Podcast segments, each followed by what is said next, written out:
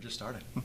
Thank you for joining us here on Chatter, Southwest Florida. I am joined today with Justin Brand. Good morning. Good morning. We were just chatting before. I asked him if he would love to own his own event company, Yes. or actually own the event and conference center here in town.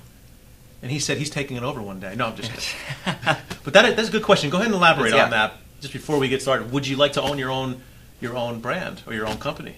I would, yes, uh, eventually be a CEO of some sort of marketing management type type company.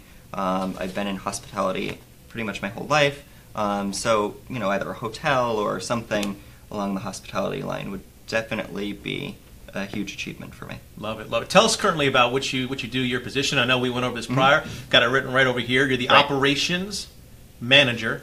I am, yes. So, oh, we got your picture back here. I see Christian's flickering. Go ahead and tell us about what you do. We'll get into business. And again, this show here on Chatter, we chat.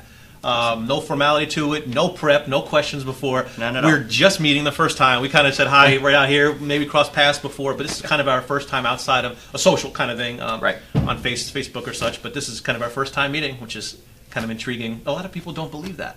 Yeah. They don't think that they're like, oh no, you prepped questions. Nope. No. There's nothing at all. So, um, so let's just get started. Tell us a little Sure. about your position, um, about the job, and Okay. and what you love about it, what you hate about it. I mean, anything you want to share. All right. um, so yeah, like you mentioned, I'm the operations manager at the event center, so I oversee all day-to-day operations for for the event center, um, mainly in the aspect of setup, teardown.